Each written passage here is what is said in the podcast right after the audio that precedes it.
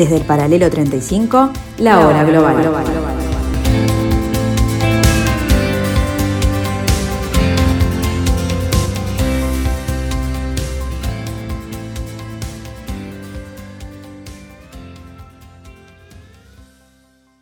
A partir de ahora, la hora global. Desde el paralelo 35, en Montevideo, la realidad internacional por detrás de los titulares. Conducción de Gustavo Calvo. Participan Leo Arari y Susana Mangana. La hora global. Una mirada al nuevo desorden mundial.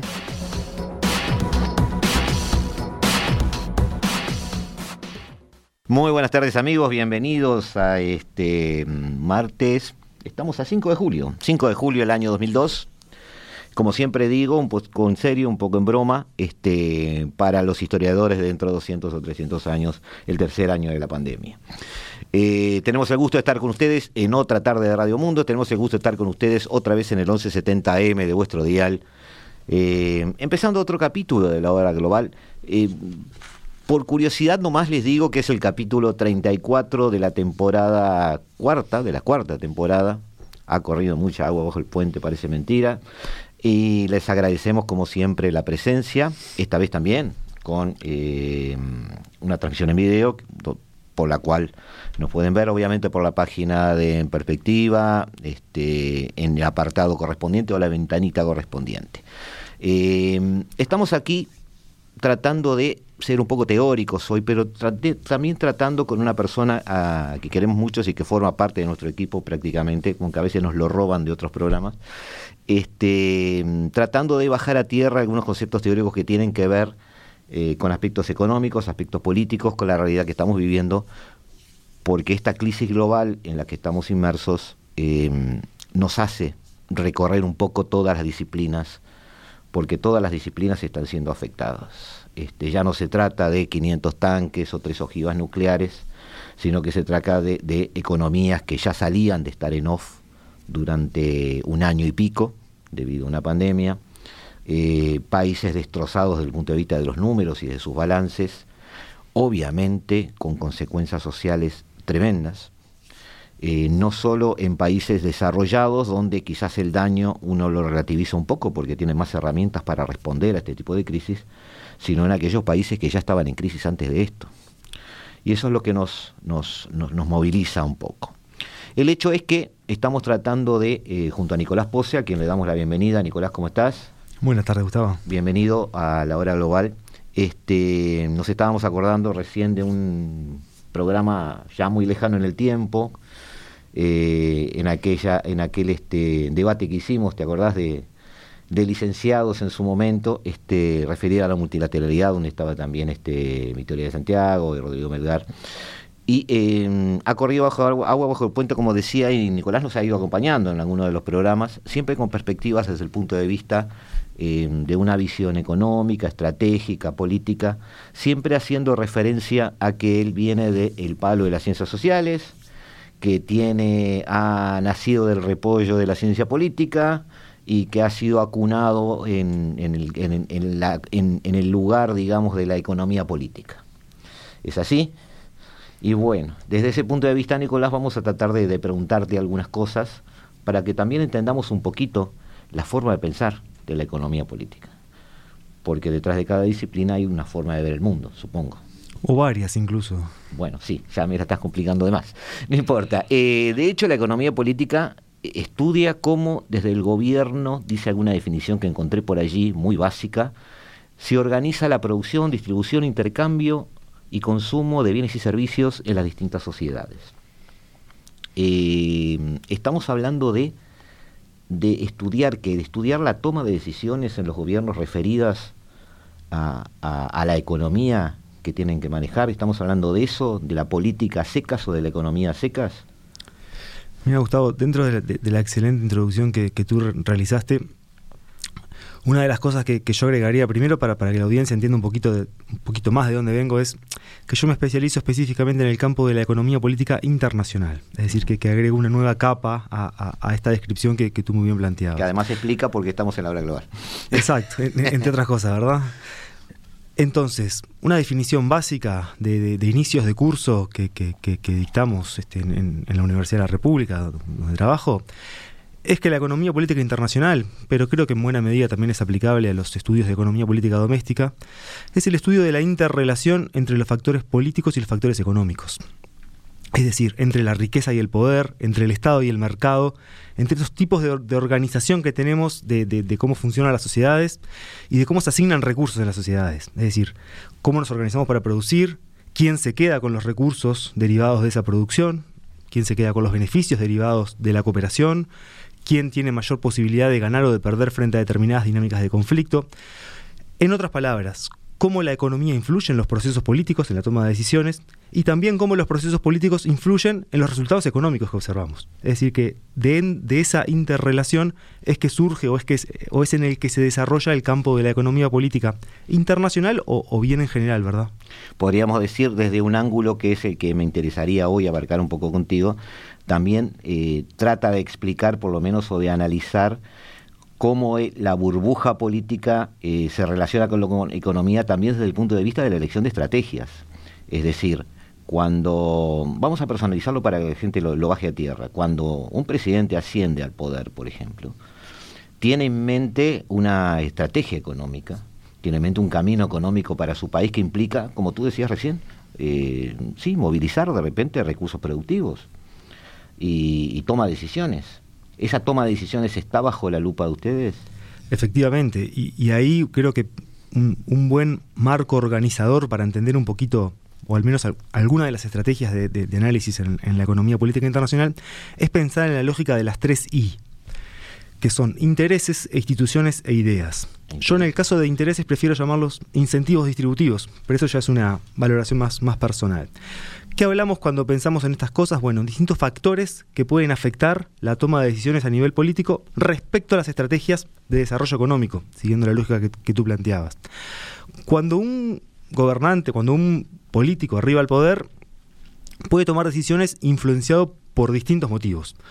Uno de ellos puede ser por las coaliciones políticas y sociales o económicas que representa.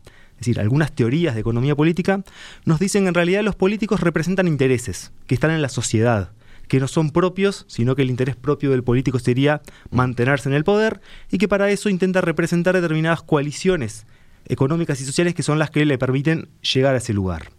Muchas veces esto mediado por las instituciones, es decir, de acuerdo al tipo de reglas, de incentivos que tengamos en los sistemas políticos, las estrategias de representación de intereses son distintas. A esto que podemos o qué necesitamos agregar el rol de las ideas. Es decir, cómo las creencias, ya sea de los propios políticos o ya sea de los círculos de asesores que rodean a esos candidatos que luego arriban al poder, influyen en la toma de decisiones. Es decir, cómo esos políticos interpretan el mundo en el que viven, cómo esos políticos traen sus propias nociones de cómo debería funcionar el mundo y cómo eso se traslada en una toma de decisiones concreta en torno a la política económica exterior. Bueno, esa, me te adelantaste y se iba a hacer la, pregunta que te iba a hacer, pero, pero está perfecto lo que estás diciendo. O sea, mi razonamiento previo a la entrevista era, eh, bueno, ya que, como tú dijiste, y yo lo sospechaba, digamos, desde mi ignorancia, porque no, no vengo de, de, de ese lugar donde tú estás, eh, hay un vínculo estrecho, como tú dijiste, entre conceptos económicos y estrategias. Es decir, una cosa es tener clara cómo funciona la economía y otra cosa es decir, bueno, ¿qué quiero hacer yo? Esa estrategia implica una toma de decisiones. Entonces, no se trata solo de análisis económicos, aplicación de modelos matemáticos, eh, sino que incluye además una, mirada, un sesgo, que implica no solo en el gobernante, sino también en académicos como tú, quizás, Nicolás, eso es una pregunta añadida, este, si se trata de delinear estrategias, de elegir caminos o entender por qué se eligieron caminos, eh, hay una carga teórica previa, no solo del gobernante, sino de quien lo analiza. En este caso también tuyo. Es decir, tenés que venir armado de una mochila que te implique eh, saber si eso da determinados resultados o no, o eso es algo que podría llamarse válido en su momento no es lo mismo el válido del gobernante que el válido del analista. No, está bien lo, que tú planteas, Gustavo. En, ese sentido, para, para que de nuevo, para, para que la audiencia pueda entender un poco más estos debates y esta lógica interna de funcionamiento que tenemos dentro de las ciencias sociales, cabe señalar que existen diferentes concepciones de cómo entender a las ciencias sociales. Hay algunas corrientes que plantean que en realidad sí, es, es, es, es, muy difícil separarse de lo que son los fenómenos sociales en, este, concretos y que el investigador está este, muy influenciado por lo que sucede y que también trae su propia carga o sus propias concepciones políticas, ideológicas o, o, las que sean. Y otra corriente que intenta, reconociendo de que evidentemente somos parte de la sociedad y que tenemos nuestras propias creencias ciudadanas, tratar de alejarnos en la mayor medida de lo posible de esas creencias valorativas y tratar de utilizar a las teorías como herramientas para explicar procesos, para explicar fenómenos que observamos. Es decir, que tenemos que diferenciar lo que pueden ser las ciencias sociales en su versión o corriente más normativa, que buscan este, influenciar o, participar del debate sobre el deber ser, sobre cómo se deben organizar los países, sobre hacia dónde deben ir, sobre cuáles son las estrategias que deben seguir, y otra corriente de las ciencias sociales que podemos denominar como positiva o explicativa. ¿Qué significa esta segunda corriente en la que yo he trabajado en mayor medida y a la que en mayor medida adhiero? Es tratar de encontrar elementos teóricos, herramientas para explicar, para entender cómo funciona el mundo, independientemente de cuáles son nuestras valoraciones respecto a cómo debería funcionar. Dicho esto, una cosa más. Tú planteabas que, bueno, que más allá de, los modelos o, las, formalizaciones de la ciencia económica, luego tenemos procesos políticos valorativos, cargados de ideología.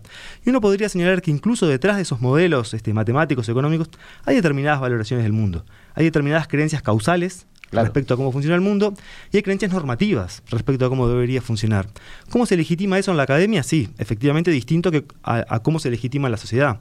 ¿Cómo lo legitimamos en las sociedades democráticas? A través del voto. Este, sí. Y bueno, y también a través de otros mecanismos de, de participación o de manifestación que encuentra la sociedad, pero el, el, si se quiere, el, el, canónico es el voto.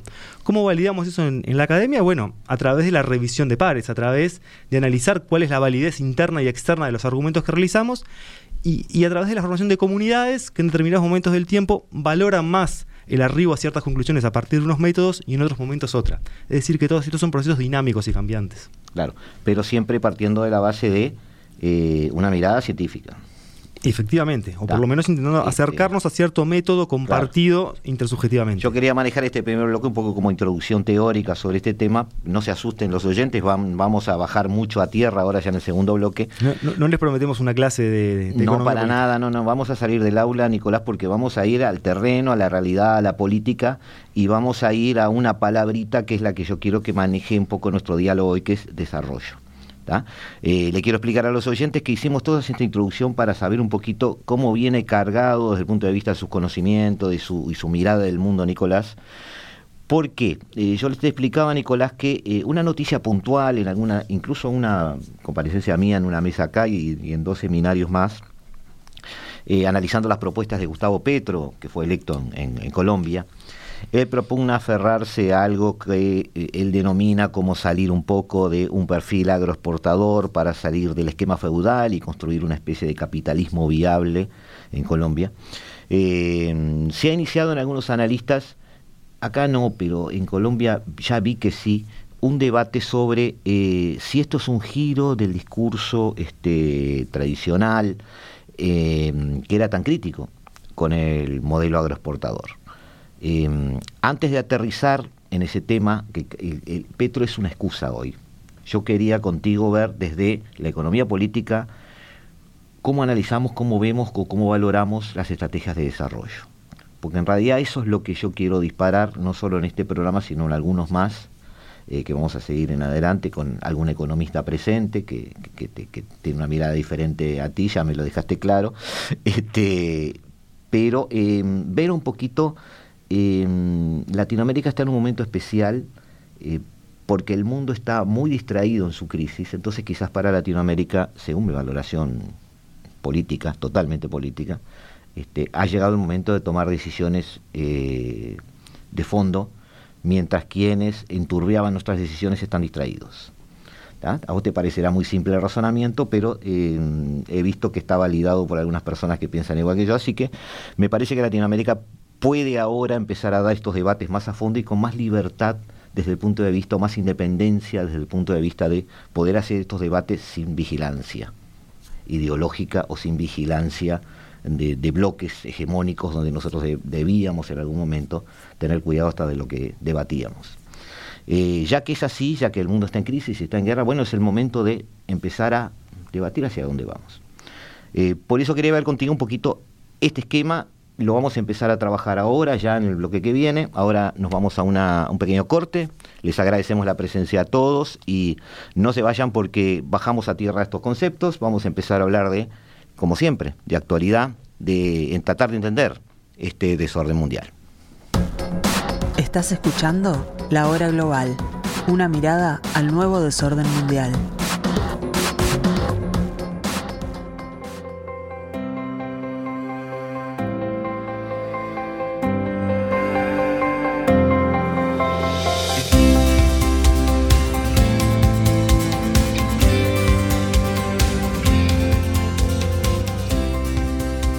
Desde el paralelo 35, la hora global.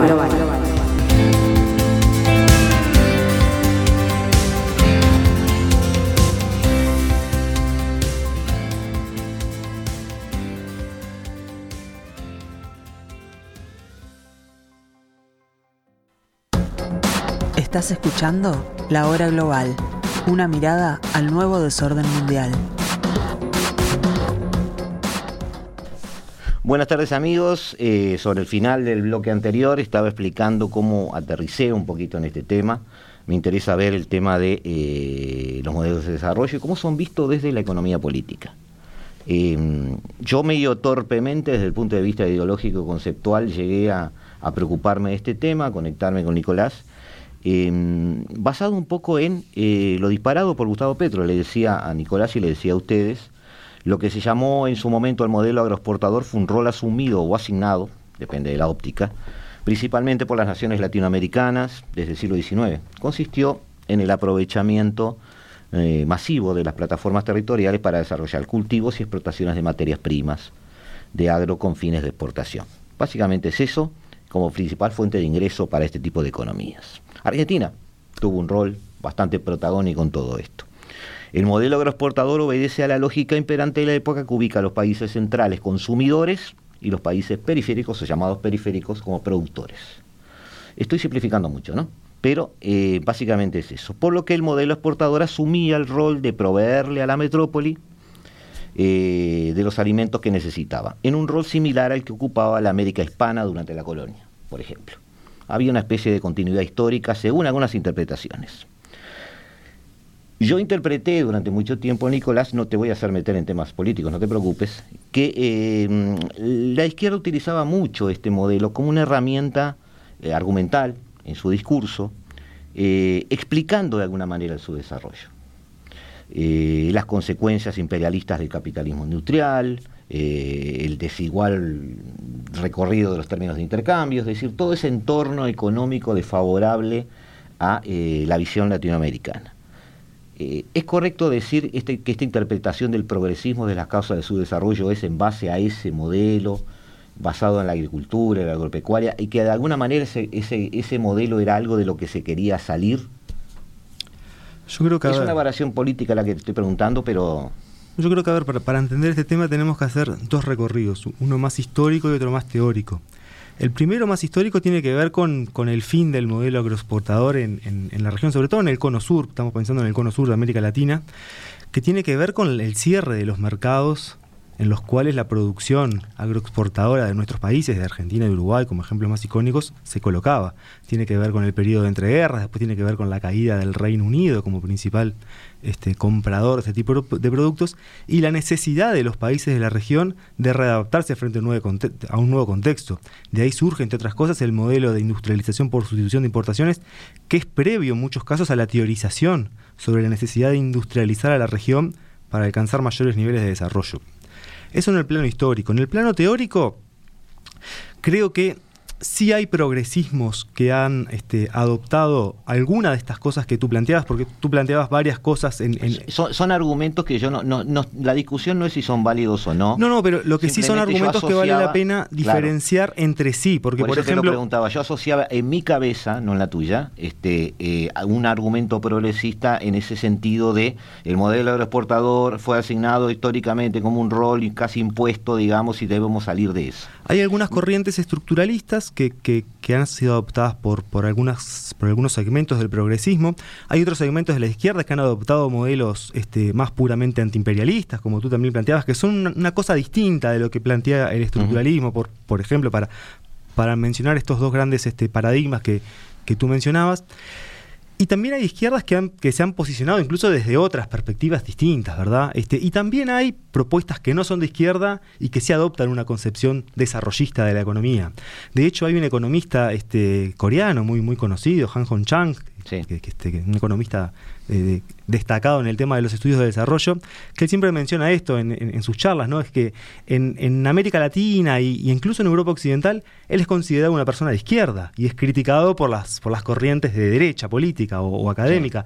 En Corea del Sur le sucede lo opuesto. Ah, él es este, considerado un economista de, derecha por fomentar bueno, este, la creación de grandes grupos, conglomerados económicos que han estado en la base del desarrollo industrial coreano y es criticado por las corrientes más de izquierda liberales que, bueno, que, que plantean que este vínculo entre, este, entre empresas, entre capitalistas y estados, un vínculo que, bueno, que deja a otra porción de la población por fuera de esos esquemas. Es decir, que hay progresismos que han adoptado discursos estructuralistas, antiimperialistas, hay visiones no de izquierda que adoptan discursos desarrollistas o visiones desarrollistas, es decir, que es, hay una relación, pero es una relación bastante compleja. No, no, es tan contradictorio entonces que alguien como Petro, que tiene un origen de izquierda, maneje estos conceptos en ese sentido. Tenemos que, que, incluso llegar un poquito que antes. sacarnos la mochila ideológica al analizar a Petro. Yo creo que la, ideología de, los gobiernos es un elemento clave para entender sus conductas, para entender las políticas. Este, que eso no, es algo malo. Todos los gobiernos vienen con una ideología atrás y, esa ideología explica, al menos en parte, por lo general, el tipo de estrategias que, persiguen. Dentro de determinados contextos más o menos habilitantes, para terminar un poco todo este recorrido histórico, tenemos que llegar a la década de los 2000, al boom de los commodities, y ver cómo, por ejemplo, las estrategias de los gobiernos de izquierda en la región con sus distintas características fueron más, fueron menos, tratar de maximizar los retornos económicos derivados de la exportación de materias primas y luego tratar de desarrollar mayores políticas sociales, mayor redistribución de esos ingresos a partir de esos recursos que venían de qué? De la producción de materias primas, de recursos naturales, de, commodities. Un poco el, el modelo histórico este, que, que ha seguido la región en momentos en los que ha habido demanda internacional de esos productos a buenos precios. Porque ¿cuál era una de las críticas históricas de, hacia este modelo? Que bueno, que como tú bien decías, los términos de intercambio eran este, este, sistemáticamente desfavorables para los países de la región y que para seguir comprando lo mismo que comprábamos antes precisábamos producir más de lo nuestro, porque lo nuestro valía menos, porque bueno, hay modelos económicos o explicaciones económicas que, que intentan mostrar por qué sucede esto. Pero lo cierto es que el, ingreso de China a la economía mundial y el boom de commodities que se desarrolla alrededor de eso cambió un poco este esquema en los, últimos años. Los términos de intercambio volvieron a ser luego de muchísimas décadas favorables a los países de la región. ¿Cuál fue la estrategia de las izquierdas? Y bueno, en parte ha sido tratar de maximizar esos recursos económicos y redistribuirlos en mayor medida. Un debate pendiente en la izquierda y no solo en la izquierda es cómo lograr que nuestras sociedades sean capaces a partir de esos ingresos o a partir de, maximizar esos retornos, de hacer cosas, de hacer de producir cosas que sean más complejas. El desarrollo, en última instancia, Dani Roderick, otro economista bastante conocido, tal vez para la audiencia, plantea que, el, que el desarrollo de los países debe ser medido por la capacidad de los países, por la capacidad de esas sociedades de producir cosas cada vez más complejas. Dani Roderick, oyente, es muy conocido por sus críticas a la globalización, su, famoso trilema sobre la globalización. Este, es un actor que es un autor que recomendamos seguir. Eh, te agradezco la mención porque es este es, muy valioso el concepto que maneja Roderick. Este, referente a su, a su crítica a la paradoja de la globalización, como él llamó su libro. ¿no? se va por el lado de los apoyos políticos a la globalización y cómo en, un, en un contexto de hiperglobalización plantea Roderick, bueno, sostener a las sociedades este, domésticas en regímenes políticos democráticos sería difícil. Pero lo que yo te planteaba va más por otro lado, va más por la propia concepción de desarrollo. ¿Qué entendemos como desarrollo? Bueno, bueno Roderick nos hace una propuesta. Nos dice la, la capacidad de los países de realizar, de producir cosas más complejas, cosas que requieran de mayores niveles de innovación tecnológica, de, inversión productiva y, de la interacción entre la innovación y la producción, eso da cuenta de que un país se está desarrollando. Y eso es parte del debate, bueno, de cómo lograr que los países sean capaces de producir cosas más complejas. Y ahí no hay este, recetas este, que estén probadas. No hay recetas, pero yo quería contigo este, que nos sumerjamos un poco, coloquialmente, como hacemos siempre en este programa, que nos sumerjamos un poco en ese pseudo debate para tirar algunas líneas. En, el recorrido que has hecho, eh, nos ha mostrado que la, vamos a usar una palabra correcta, la, mm, el protagonismo, la revalorización del mercado de los commodities, históricamente con el ingreso de China. Es decir, ese mercado eh, se transformó en un mercado más importante, porque es un mercado que empezó a mover mucho más dinero y con eh, materias, materiales este, más valiosos, justamente por una demanda agregada que se estaba multiplicando permanentemente. Eso, como tú dijiste, eh, hizo que las izquierdas, eh, nos estamos enfocando un poco en las izquierdas porque hay en Latinoamérica ahora nuevos gobiernos progresistas, estos debates se van a empezar a dar, y estos debates siempre son provocados desde la izquierda, porque es, es, es quien eh, tiene un bagaje, digamos, eh, cultural, académico normalmente, que desafía el sistema o propone sistemas alternativos. Entonces, siempre quien desafía un sistema o propone sistemas alternativos, ya desde la época de Sócrates, es la persona valiosa que me provoca el debate y con quien tengo que hablar. Digo, esa es mi concepción, un poco filosófica, pero te la, te, la dejo acá sobre la mesa. No importa. Nicolás, vamos a lo que, lo que tú habías dicho.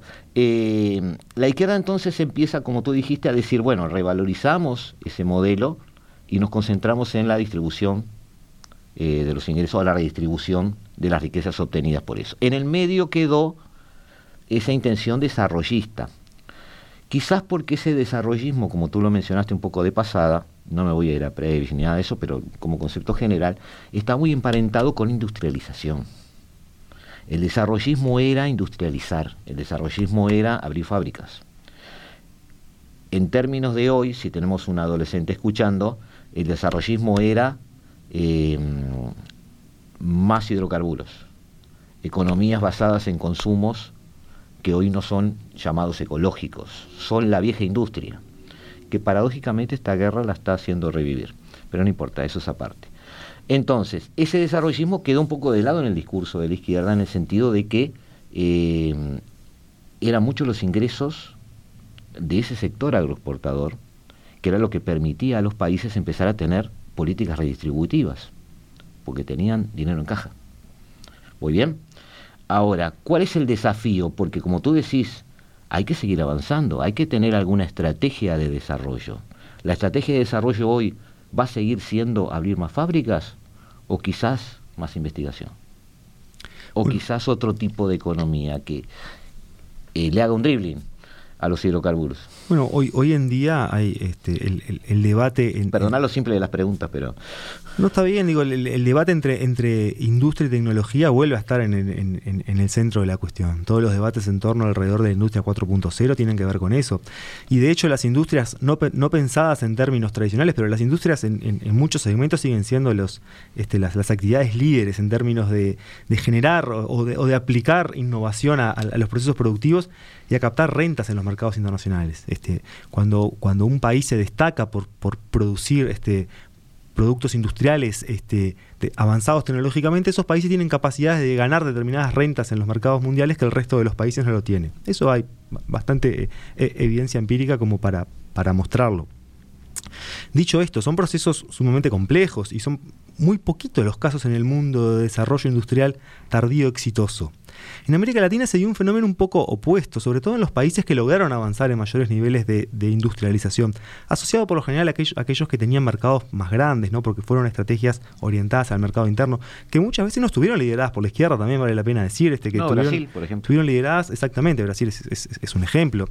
Este, pero lo que se habla en América Latina es de una desindustrialización temprana que es distinta a la desindustrialización que estarían este, experimentando, por ejemplo, algunos países europeos, que estarían tal vez en una etapa postindustrial, dicen algunos, en donde, bueno, el rol de la tecnología y de los intangibles pasa a ganar un lugar mayor que el que tenían las fábricas, como tú bien decías. Y esto está asociado en algunos casos a, las, a la transición ecológica o ambiental que está, que está en cuestión. Pero esa es, una historia de Europa. En América Latina, por lo general, cuando, cuando se analizan estos casos de que lograron cierta industrialización, lo que se habla es que han sufrido procesos de desindustrialización temprana. Y el caso de Colombia es un caso paradigmático.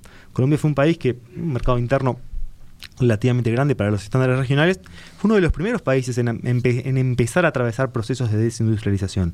El más reciente y el más, si se quiere, hasta dramático, por, llamarlo de alguna manera, es el caso brasileño, en donde hasta hace 10, 15 años la industria representaba algo así como entre el 15 y el 20% del total del Producto Interno Bruto brasileño, y hoy en día ese valor está alrededor del 10%. Para un país como Brasil, con 200 millones de habitantes y con la necesidad de emplear de algún modo a una población económicamente activa muy numerosa, eso es un desafío muy distinto al desafío que puede llegar a tener países como Uruguay. Claro, pero quedándose en Brasil, ese porcentaje de, eh, del sector, de la parte del sector industrial, digamos, en la torta mayor, eh, disminuyó porque disminuyó o porque la torta creció y no acompañó el crecimiento. Depende del momento, pero hay, hay este, en la medida que, que el sector industrial no logra crecer a niveles. Como tú dijiste, también Brasil tuvo protagonismo en los commodities. Tremendo. Este, de hecho, uno lo puede observar tanto a nivel de, de su producción, este, de, de, su Producto Bruto Interno, como la composición de sus exportaciones. Pero lo cierto es que en Brasil la crisis de la industria es incluso anterior al estancamiento del país. La industria en Brasil deja de crecer a partir del año más o menos, después de la crisis global, tiene un pico de un repunte y luego ya a principios de la década del 2010 ya empieza a caer, cuando el PIB todavía mantenía cierto ritmo de crecimiento, al menos hasta el año 2014. Brasil y Argentina son economías que desde 2014 hasta la actualidad prácticamente no han crecido. Sí, en el este, caso de Argentina tiene los mismos números que el 2014. Y el caso de Brasil también que es algo que hablamos un poco menos porque Brasil tiene un poco más de orden macroeconómico y también porque conocemos un poco menos sobre Brasil que lo que conocemos sobre Argentina. Es más ordenado, tenés razón en eso, la economía brasileña es más ordenada. Pero es cierto que en términos de la, evolución de sus productos, este, han sido dos evoluciones este, muy, muy magras en términos de, capacidad de, aumentar, de expandir la actividad económica en los últimos años, ¿verdad? Tenemos entonces un modelo agroexportador que era blanco de críticas en algún momento, todo esto que estoy diciendo también influye o incluye a Uruguay, porque nosotros internamente tenemos esos debates permanentemente. Más teniendo en cuenta que somos, como dicen los brasileños, una ciudad con pretensiones de país, es decir, tenemos una gran ciudad y después una gran, un gran territorio que, eh, desde el punto de vista agropecuario, eh, maneja una producción considerable. Eh, el modelo agroexportador fue criticado en su momento, dados los giros del mercado, toma protagonismo el desarrollismo entendido como eh, la industrialización fabril, en base a combustibles fósiles, en base a todo ese, modelo eh, em, productivo, eh, empezó a perder terreno en, en, la argumentación, en el debate o en la defensa, quizás porque la redistribución en momentos de índices de desigualdad crecientes en Latinoamérica era un poco el problema a resolver debemos ser este, honestos este, intelectualmente, es decir, había prioridades. Y ahora que, como tú decís, eh, Europa enfrenta una desindustrialización, hoy estoy un poquito trabado con las palabras, desindustrialización, eh, que implica eh, ir a, una, a un desarrollo entendido como desarrollo tecnológico, desarrollo del conocimiento y muchas otras variables, eh, quizás, Nicolás, nosotros no debamos hacer todo el camino, quizás debamos hacer atajos y empezar a plantearnos nuestro desarrollo en esos términos, en los que Europa los está planteando, y saltearnos un poco la historia. Es decir, no tenemos que pasar de vuelta por toda una industrialización a lo fabril para llegar a un modelo de desarrollo que pueda ser positivo para nosotros. Eso lo discutimos después de la tanda, si te parece. Nos tomamos un vasito de agua y ustedes, amigos, eh, no se vayan. Seguimos acá. Los esperamos en unos minutos aquí en la hora global, en el 1170 AM de vuestro dial, en la programación de Radio Mundo. Estás escuchando La Hora Global, una mirada al nuevo desorden mundial.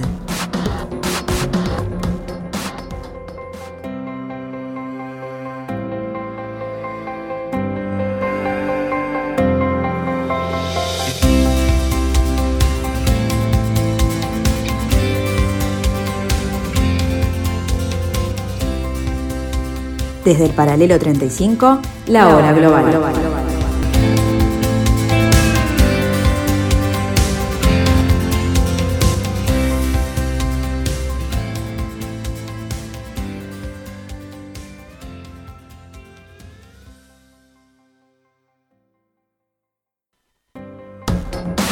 Estás escuchando La Hora Global, una mirada al nuevo desorden mundial.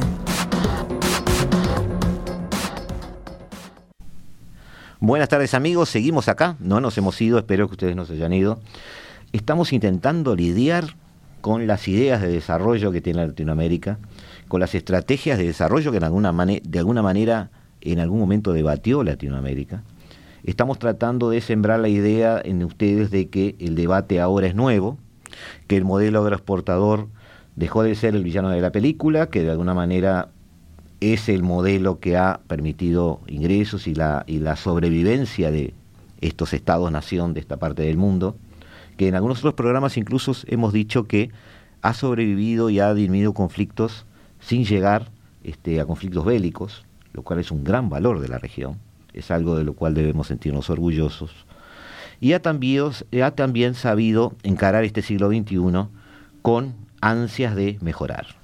Eh, a veces con unos caminos, a veces por otros, pero de alguna manera buscando eh, alguna forma de que esta sociedad encare sus problemas y los vaya resolviendo. En particular desde el punto de vista económico y desde la economía política, para que no se enoje Nicolás, Nicolás Pose que está con nosotros, este, los modelos de desarrollo han pautado o están pautando un poco eh, la tarea que tienen que hacer, los deberes que tienen que hacer los gobiernos de la región.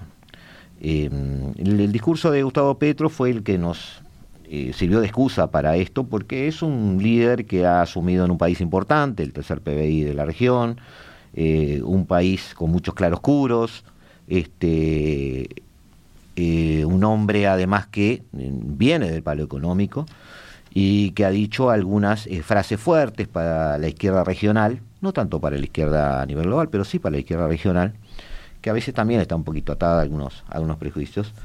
Y en definitiva, también ha planteado, ha revalorizado ese modelo agroexportador porque para Colombia es un modelo valioso, también para Uruguay lo es, también para Argentina, para Brasil, para la mayoría de los países del área lo es.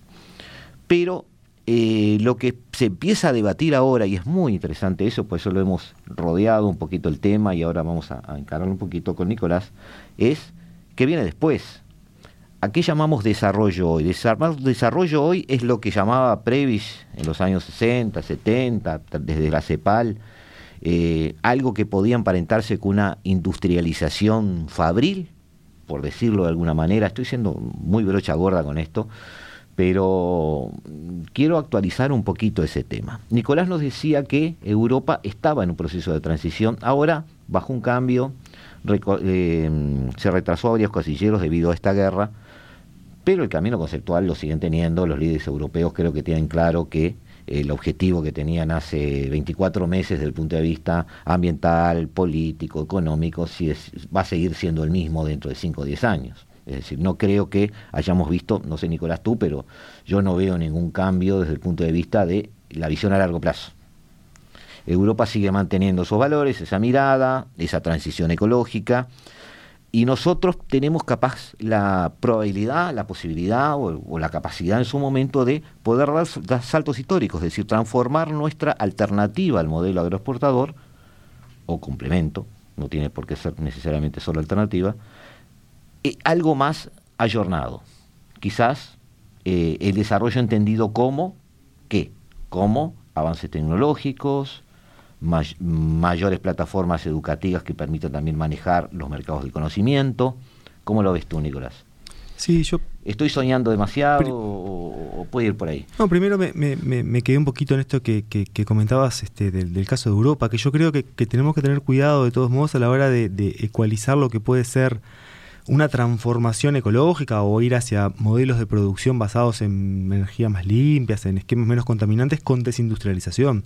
Yo creo que Europa está debatiendo las formas de reindustrializarse en esta nueva era del, del, en nuestra en nuestra era del siglo XXI y también una Europa que ha sido desplazada, al menos parcialmente, depende de algunos, depende del caso de, los países que miremos, por la emergencia de Asia, que es el nuevo actor, la nueva fábrica del, mundo, y que está ganando mucho terreno en base a esa estrategia en la cual los propios países asiáticos, que inicialmente tal vez varios de ellos comenzaron con, con la producción este de, de, manufacturas en la cual el contenido tecnológico agregado por sus propios países era bajo, pero que esa es una historia de hace 20 años. Hay que mirar nomás el desarrollo de China, nomás para entender que hoy en día la base del desarrollo este, manufacturero chino está en parte asociada a sus propias capacidades endógenas de generar mayor innovación, mayor conocimiento aplicado a la producción. Es decir, que este debate no es un debate entre innovación, tecnología contra industria, sino que por el contrario, estas cosas van de la mano. Los países que van a ser este, más exitosos en las próximas décadas en términos de desarrollo industrial van a ser aquellos países capaces de generar mayores innovaciones, mayor conocimiento aplicado a la producción. Después, volviendo, volviendo a la región, volviendo a lo que tú decías a la región, vale la pena siempre hacer la, distinción entre los países que tienen una orientación exportadora basada en la producción agropecuaria y aquellos que tienen su modelo centrado en la exportación minera. El caso de Colombia el caso, es un caso de por ejemplo, de, exportación basada en, el petróleo, ¿no? como principal commodity.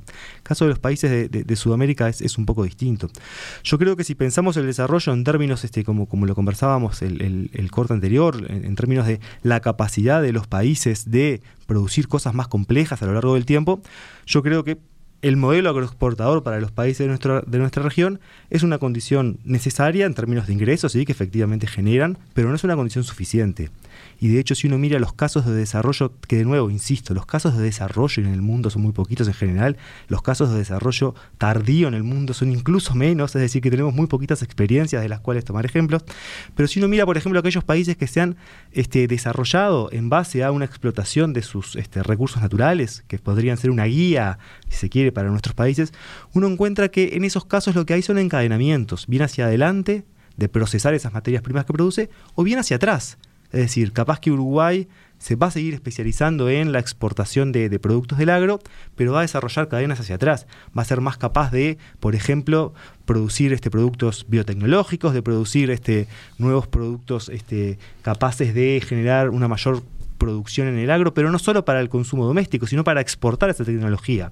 ¿Qué exporta Noruega hoy en día? Paquetes tecnológicos respecto a cómo este, extraer y, producir petróleo. ¿Qué exporta Australia hoy en día? No exporta solo productos mineros, exporta la capacidad de este, trabajar este, en, la tierra para explotar, para realizar producciones mineras. Es decir, que lo que exportan son paquetes tecnológicos asociados a la producción primaria y no solo a la producción primaria. Si uno mira la evolución de nuestros países este, en, los últimos años. Estás hablando de, perdón la interrupción, estás hablando de que vayamos a capturar más estadios dentro de la cadena de valor. Bien hacia adelante y bien hacia atrás, pero sí tenemos que ser capaces. una integración vertical de los productos que estamos manejando. Tenemos que ser capaces de generar productos este, más complejos a partir de las ventajas que ya tenemos, es decir, porque si no tendríamos que hacer una distorsión mucho mayor de, los precios y de los mercados, lo cual podría ser más problemático. Pero sí, este, yo creo que, que este, y esta es una opinión personal, es una valoración personal que, de nuevo, vale la pena distinguir lo que pueden ser los estudios que podemos hacer de la academia y luego las conclusiones personales a las que arribamos hasta partir de esos estudios. Creo que esa distinción vale la pena que, la hagamos más seguido. Este, esa valoración personal a partir de lo que puede ser la acumulación académica y, también otras experiencias, me indica que, bueno, que el, el aprovechamiento de los recursos naturales de nuestros países es una condición necesaria para el desarrollo, no es una condición suficiente. Esa, si se quiere, sería mi, mi conclusión personal al respecto. O sea, tenemos una especie de, digamos, de lugar que, del cual no necesariamente tenemos que salir, pero sí debemos o ampliar la burbuja o complementarla. Eso tiene también que ver con eh, el barrio donde vivimos. Estoy haciendo un poquito de trampa ahí porque cubrí un poquito algunos de tus trabajos. Estás hablando un poquito de regionalismo, economía y, geopolítica. Eh, con Lincoln Bisócero te metiste a hacer un trabajito de ese tema sobre el Mercosur. Este, y has trabajado un poco sobre los TLCs, sobre las, las, las estrategias de asociación, podríamos decirlo, de relación entre economías porque son más entre economías que entre países en realidad.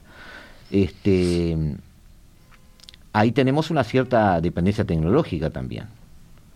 Los países no pueden proveerse de mayor producción agropecuaria y mayor producción, este, digamos, un poco de, de mayor calidad en ese estadio, pero no pueden inventarse tecnología.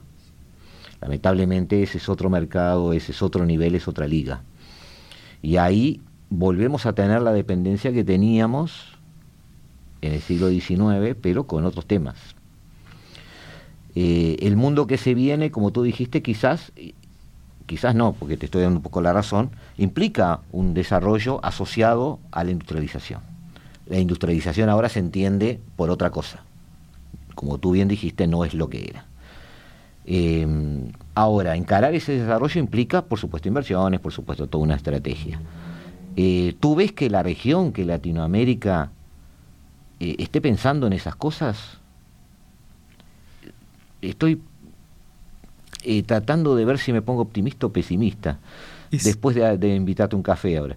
Es, difícil hacer como una valoración general al respecto. Este, si uno mira la, la experiencia de América Latina este, en los últimos 20 años, para poner una referencia, uno encuentra que tras una fuerte crisis, este, primero la, la, crisis de los 80, unos 90, medio en que los países se reacomodaron con una salida liberal, que luego a fines de los 90 mostró también sus, sus dificultades, y uno encuentra que a principios de los 2000 y hasta mediados de la década de, 2000, de 2010, la región anduvo, vamos a ponerlo en términos llanos, bastante bien, y que luego en los últimos años este, eso se ha comenzado a, a revertir nuevamente o a estancar. América Latina, de nuevo, en los últimos años registra un crecimiento económico general muy bajo. De hecho, si a eso se le, se le agrega el impacto de la pandemia, que en la región fue uno de los, una de las regiones que sufrió un impacto económico más fuerte derivada de, este fenómeno, la CEPAL habla de que estamos frente a una nueva década perdida en términos de crecimiento económico. Entre 2014, 2015 y 2022, la región prácticamente no ha crecido. Por supuesto que esto también genera tensiones a nivel social y genera tensiones asociadas a la capacidad de los gobiernos de generar gobernabilidad y generar determinados este, esquemas o entornos a partir de los cuales pensar estas cosas. Lo cierto es que muchas veces hay urgencias y hay este, necesidades de gobernar el corto plazo que, hacen que estos debates sean complejos. Incluso agregando, perdón Gustavo, que estos propios debates ya son complejos de por sí, porque tampoco tenemos, y volvemos al inicio de nuestra charla, una receta respecto a cómo, a cómo avanzar en, esta, en estos terrenos. Y ahí de nuevo, desde, desde el rol del académico, yo, te puedo transmitir que los gobiernos, en base a sus esquemas de pensamiento predominantes en los círculos que toman decisiones, siguen o intentan seguir determinadas estrategias. Algunos confían más en el mercado, otros confían más en las políticas productivas desde el Estado que puedan este, impulsar determinados sectores sea vía este, producción estatal o sea vía asociación con privados, pero es una lógica distinta a la de apostar a los mercados a que funcionen por, su propia cuenta. Hay otra variante del pensamiento económico que, nos dice que los mercados funcionan si las reglas están bien este, determinadas y están bien establecidas y que con eso alcanza. Otros dicen que no, que se precisan este, instrumentos este, verticales, instrumentos que se conocen tradicionalmente como de política industrial, adaptados a la realidad del siglo XXI. Entonces, son debates complejos y son debates que tal vez no tienen impacto en el cortísimo plazo, lo cual también agrega una capa de complejidad adicional, porque obviamente que los gobiernos piensan sus coaliciones políticas y sociales de mediano plazo, pero también tienen que gestionar el corto plazo. Y la región en los últimos años enfrenta dinámicas bastante complejas que están asociadas entre otras cosas, a las enormes manifestaciones que hemos visto prácticamente en todos los países de la región. Sí, hemos visto, te iba, te iba, a decir eso, que políticamente los, los gobiernos eh, del área no son muy sustentables, casi todos son este, la minoría mayor dentro de coaliciones gobernantes, donde el presidente ni siquiera tiene a veces el 30% de los votos. Tenemos sistemas de partidos muy fragmentados, tenemos este, sistemas presidencialistas en los cuales muchas veces los presidentes conviven con, congresos que son este, hostiles a la, a la orientación del Poder Ejecutivo, tenemos movilizaciones este, que, también este, agregan un elemento de complejidad mayor y que han implicado la salida de gobiernos o bien este, la canalización institucional para ir a otros modelos que todavía están este, en definición, como por ejemplo en el caso de Chile. Es decir, este, tenemos distintas, distintas realidades regionales, pero que si se quiere están este, cruzadas por la complejidad, ¿no? por parte de la coyuntura. de, todas formas, de todas formas, Nicolás, eh, pues ya tenemos que terminar. Eh, pasando raya, eh, las estrategias de desarrollo pasan por una industrialización eh, amigable con el modelo agroexportador que ya tenemos, pero los números te están diciendo que el crecimiento fue muy bajo. Eso me hace sospechar que la región se durmió en el auge de los commodities y no hizo mucho más. Hay gente que lo dice explícitamente. Y que hay muchos deberes todavía pendientes para la región con gobiernos endebles y poco sustentables. Pero de todas formas yo creo que los debates que se están dando son bastante actualizados, a pesar de lo la endeblez de la política. Hoy nadie está en la región llevando eh, el debate a extremos ideológicos. Tú hablabas recién del gobierno y privado, digamos, el tema de la actividad, de, ese balance entre la intervención gubernamental y, la, y el mercado en sí. Eh, creo que la mayoría de los estados, no sé si compartís como, como último pique, eh, la mayoría de los estados de la región están manejándose en esa área intermedia donde buscan el equilibrio. Es decir, ya no vemos discursos de, eh, ¿cómo te puedo decir?, de mm, reformas agrarias masivas, nacionalizaciones masivas, ni de un abandono del gobierno de sus funciones, dejando todo libre mercado. Es decir, aquellos, aquellos debates de los años 60, 70, 80 han muerto, en mi parecer, y hoy tenemos eh, gobernantes más actualizados, pero con esas debilidades. ¿Compartís la visión? Sí, de nuevo, desde el estudio de la economía política muchas veces estudiamos las, coaliciones políticas que sustentan los determinados proyectos políticos y económicos.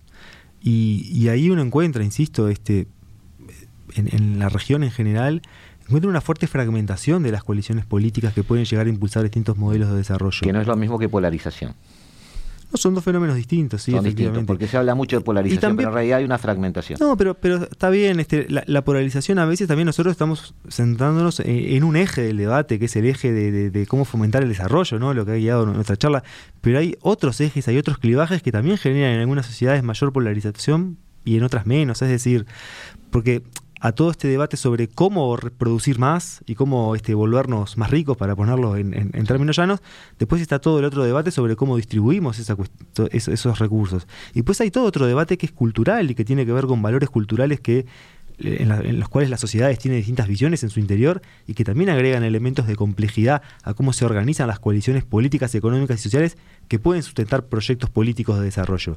Es decir, que son fenómenos complejos que bueno, que los podemos investigar y que mucho menos creo yo que investigarlos podemos generar como recetas o, fórmulas este, no, no, no, no, no, no, no, que nos guíen la, la, acción, ¿verdad? Creo que, que que lo que podemos aportar, por lo menos desde el análisis este, académico y orientado al diálogo con, la sociedad, es tratar de entender algunos fenómenos y, de forma muy acotada y contextual, ¿no? Vale la pena ser un poco humildes con nuestras propias herramientas que tenemos desde la academia para entender estos fenómenos. La idea, la idea de, lo hablamos desde el principio, no era, no era recetas, lo hablamos antes en la entrevista incluso, sino dejar sobre la mesa eh, el tema del desarrollo como un tema a atender en qué está la región en ese tipo de debates, cómo la economía política nos puede guiar un poquito en el sentido de, eh, de ver que más o menos los caminos sospechamos son los que son. Eh, lo que quizás esté faltando es, este, no, no voy a decir voluntad política porque no, no sería honesto eh, desde el punto de vista intelectual con eso. pues hay mucha voluntad política de, de, la mayoría de los líderes latinoamericanos. hay herramientas complicadas en un momento complicado este, y muchos temas para atender. Pero eh, hemos cumplido con tirar encima un poquito de la mesa la bomba. Eh, seguiremos en programas siguientes tratando de ver un poco los caminos del, desarrollo, cuáles podrían ser. Seguramente te invitemos para profundizar eso, eh, bajando más a tierra, quizás con la presencia de un economista. Este, y, bueno, y nos volvemos a ver porque la idea es este, seguir ese tipo de cosas. ¿Te parece valioso el debate? Por supuesto. Este, y, creo que Latinoamérica necesita empezar a, definir estos temas y sacarse encima esas mochilas de los años 70, 80, 60, o pónganle la década que quieran.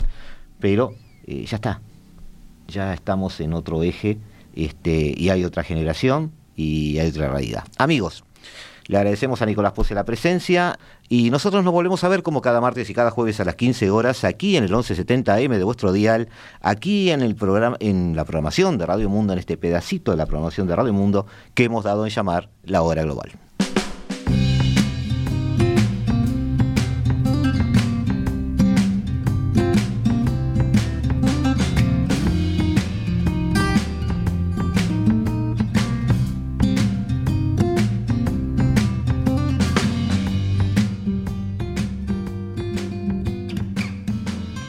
La hora global, martes y jueves a las 15 horas. Repite a las 21 horas.